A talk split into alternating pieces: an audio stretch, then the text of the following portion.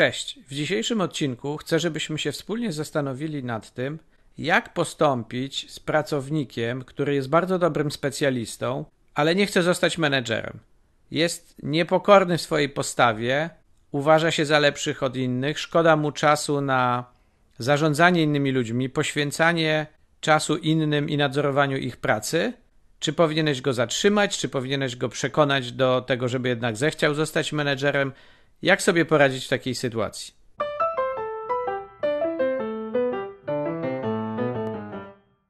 Niezapracowani. Podcast o sukcesie i wolności w biznesie. Zapraszam, Filip Nowicki.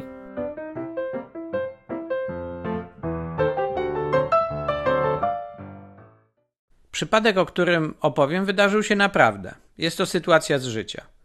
Mamy więc bardzo dobrego specjalistę, który uważa, że jest lepszy od innych i dlatego szkoda mu czasu na to, żeby poświęcać y, ten czas innym pracownikom. Nie chce wejść w rolę menedżera, nie chce być przełożonym, ale jednocześnie ma mnóstwo uwag na temat tego, jak funkcjonują różne działy w firmie, różne obszary, różni ludzie i ma wiele nie tylko uwag, ale też spostrzeżeń, co można byłoby poprawić. Jednak, będąc tym świetnym specjalistą, samemu nie chce się angażować w naprawianie tych rzeczy, ale chce być w pozycji osoby, która je w jakiś sposób wskazuje bezpośrednio właścicielowi czy, czy prezesowi.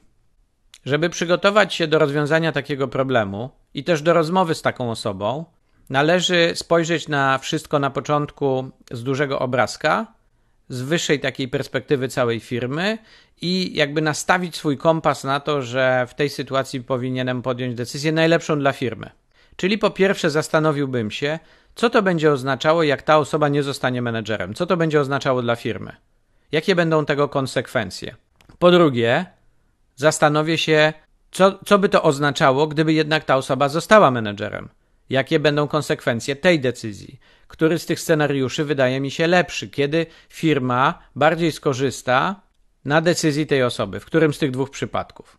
To mi pozwoli z grubsza zrozumieć, na ile ta sytuacja i decyzja tej osoby o swojej przyszłości, na ile ona jest w ogóle ważna z perspektywy tego, co robi dzisiaj firma, jakie są nasze cele, co próbujemy osiągnąć.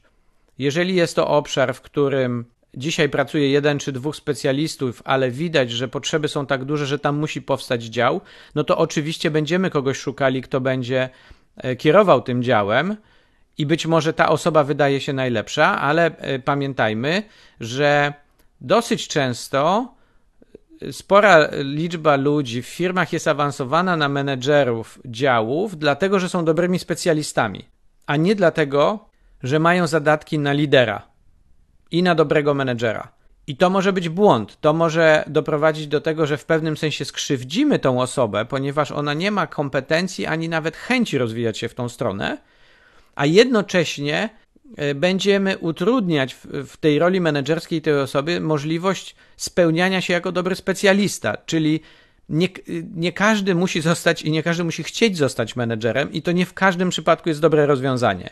No ale żeby odpowiedzieć sobie na pytanie, czy to jest właśnie ten y, przypadek, czy jest jakaś inna przyczyna, którą dałoby się usunąć i mieć z tej osoby dobrego menedżera, to musimy trochę głębiej się zastanowić i trochę głębiej podrążyć ten problem. Czyli zaczęliśmy od tego, żeby rozważyć te dwa przypadki jakie będą konsekwencje, co to będzie oznaczało dla firmy w przypadku, kiedy ta osoba zostanie menedżerem lub kiedy ta osoba nie zostanie menedżerem. W następnym kroku zastanówmy się, dlaczego ta osoba nie chce być menedżerem, i to wymaga już rozmowy z tymże pracownikiem i zadawania takich pytań, które rzeczywiście drążą i nie pozwalają nam zaspokoić się i zadowolić się tą pierwszą odpowiedzią, bo z reguły taka pierwsza odpowiedź, kiedy próbujemy się dowiedzieć, jaka jest czyjaś motywacja w danej sytuacji, ona może być powierzchowna, albo może nawet być taką wymówką, taką przykrywką, ale gdzieś jest pierwotny powód tej decyzji. Może tak być, że ten nasz pracownik wyobraża sobie pewne rzeczy, które będą jego obowiązkami, które będą do niego należały w tej nowej roli, i te obowiązki się tej osobie nie podobają może być też taka sytuacja, że obawia się, że przyjęcie roli menedżera spowoduje, że ta osoba będzie dużo częściej współpracować z tobą, szefem, lub innymi menedżerami, a być może tego nie chce, bo może chce być skupiona na swojej pracy, a być może niektóre z tych relacji tej osobie nie odpowiadają. Być może wręcz istnieje problem w relacji między tobą a tym pracownikiem. To wymaga rozmowy spokojnej, bez emocji, nastawionej na to, żeby odkryć, jaka jest pierwotna przyczyna tej decyzji. To jest taka rozmowa, którą ty prowadzisz jako przełożony tej osoby, w zasadzie wyłącznie zadając pytania.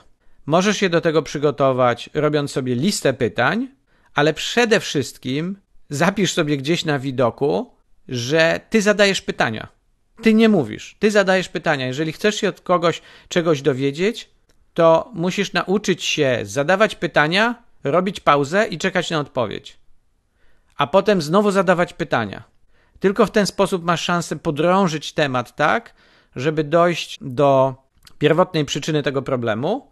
Niektórzy twierdzą, że e, jest jakby sześć poziomów dochodzenia do prawdy, czy do przyczyny e, każdej, każdej takiej sytuacji, w związku z czym musisz to pytanie dlaczego, oczywiście sformułowane na różne sposoby, zadać aż sześć razy, bo, bo te pierwsze razy to będzie takie odsłanianie tych pierwszych kurtyn, które jeszcze nie prowadzą do poznania tej pierwotnej przyczyny.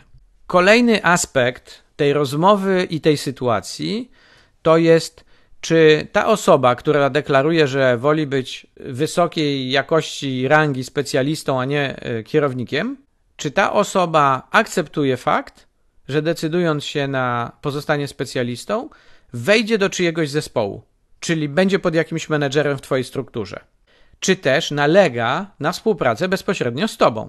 Jeżeli sytuacja wyjściowa jest taka, że ta oso osoba podlega Tobie, a ty jesteś jakby w procesie kształtowania struktury. Docelowo chcesz mieć kilka, pięć, sześć, siedem, może osiem osób e, bezpośrednio podlegających tobie w strukturze, ale z takim założeniem, że to wszystko są menedżerowie różnych obszarów firmy, to trochę to ogranicza miejsce na takich specjalistów. I to jest do rozważenia, czy masz jeszcze tą pojemność, żeby mieć pod sobą takiego specjalistę, czy wolisz, żeby ten specjalista był podległy menedżerowi, który opiekuje się tym działem, tym obszarem firmy, którego ta osoba nie chce jakby wziąć pod swoją opiekę.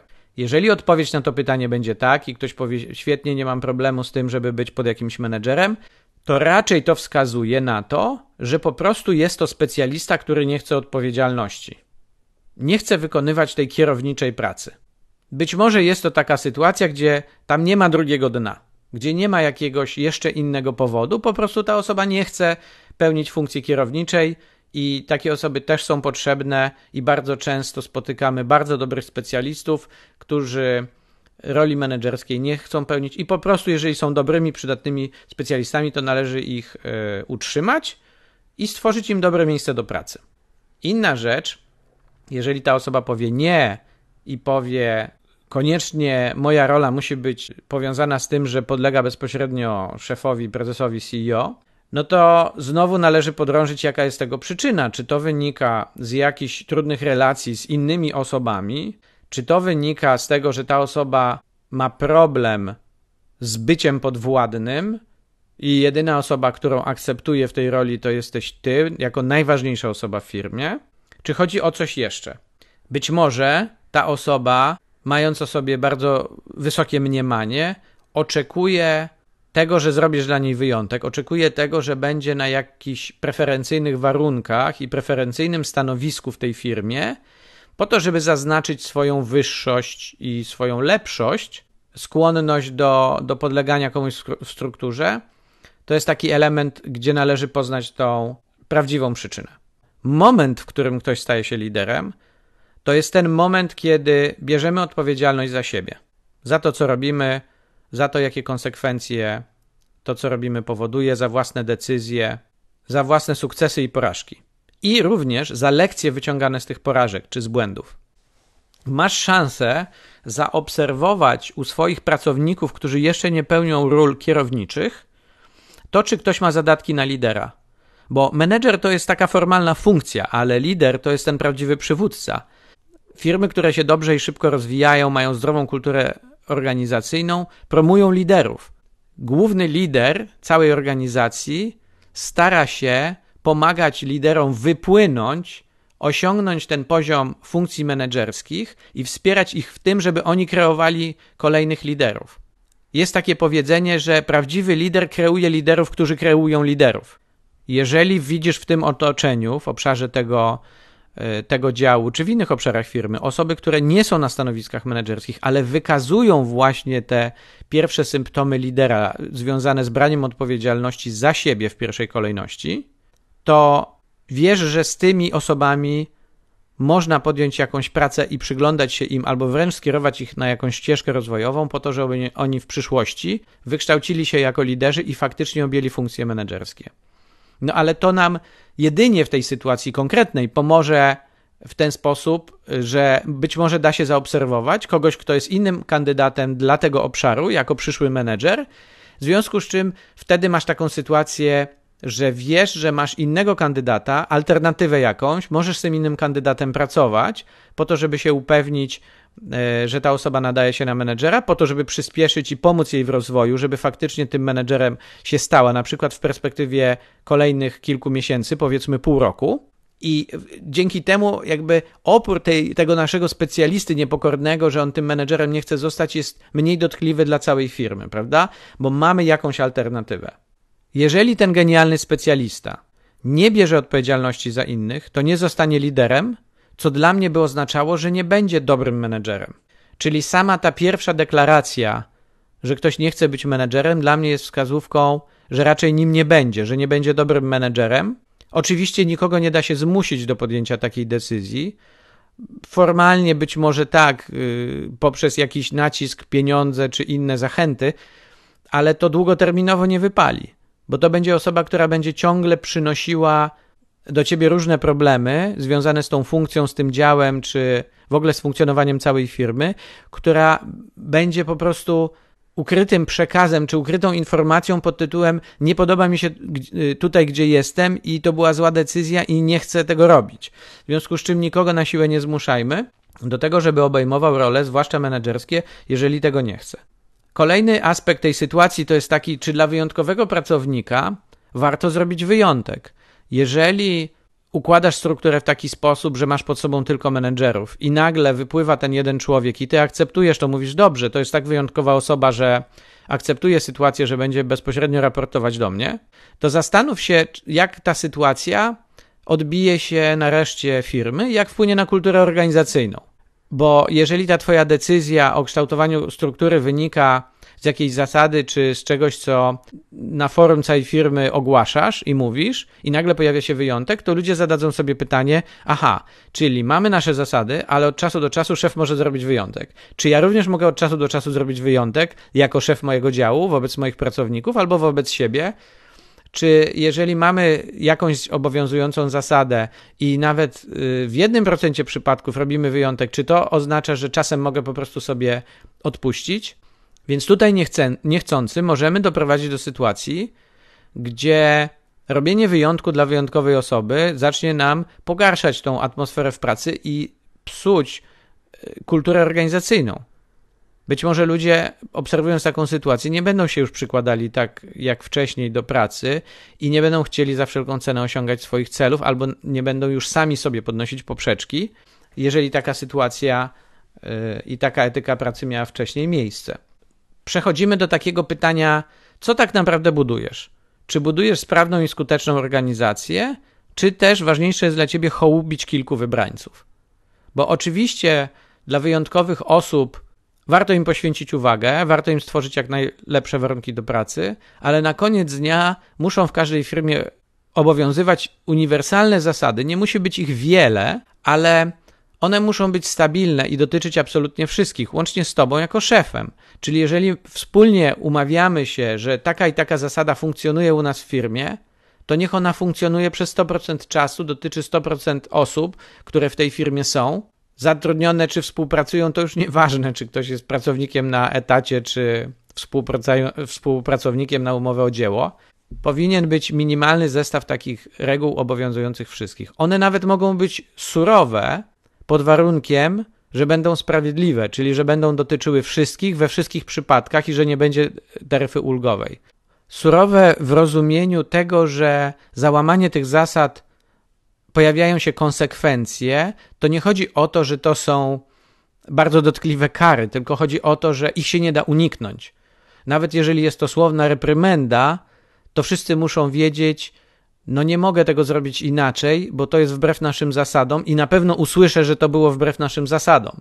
Myślę, że to jest ciekawy przypadek. Tacy niepokorni gwiazdorzy pojawiają się w wielu organizacjach. To nie jest odosobniony przypadek. Najważniejsze to jest poświęcić uwagę temu i naprawdę podrążyć przyczyny, dlaczego tak się dzieje, bo może być też tak, że ta osoba, nie mówiąc wprost, chce przekazać coś innego, chce wskazać na jakiś błąd w organizacji, czy na jakieś wąskie gardło, czy na jakąś niedrożność komunikacyjną, tylko obawia się lub nie potrafi nazwać tego inaczej lub powiedzieć tego wprost. Dlatego, jeżeli taka osoba wokół Was się pojawi, to przede wszystkim poświęćcie trochę czasu, żeby się zastanowić samemu nad tą sytuacją, nad szerszym kontekstem i jak to wpływa na funkcjonowanie waszej firmy, a potem porozmawiajcie spokojnie, bezpośrednio i pamiętaj, żeby przede wszystkim zadawać pytania. Dziękuję i do usłyszenia.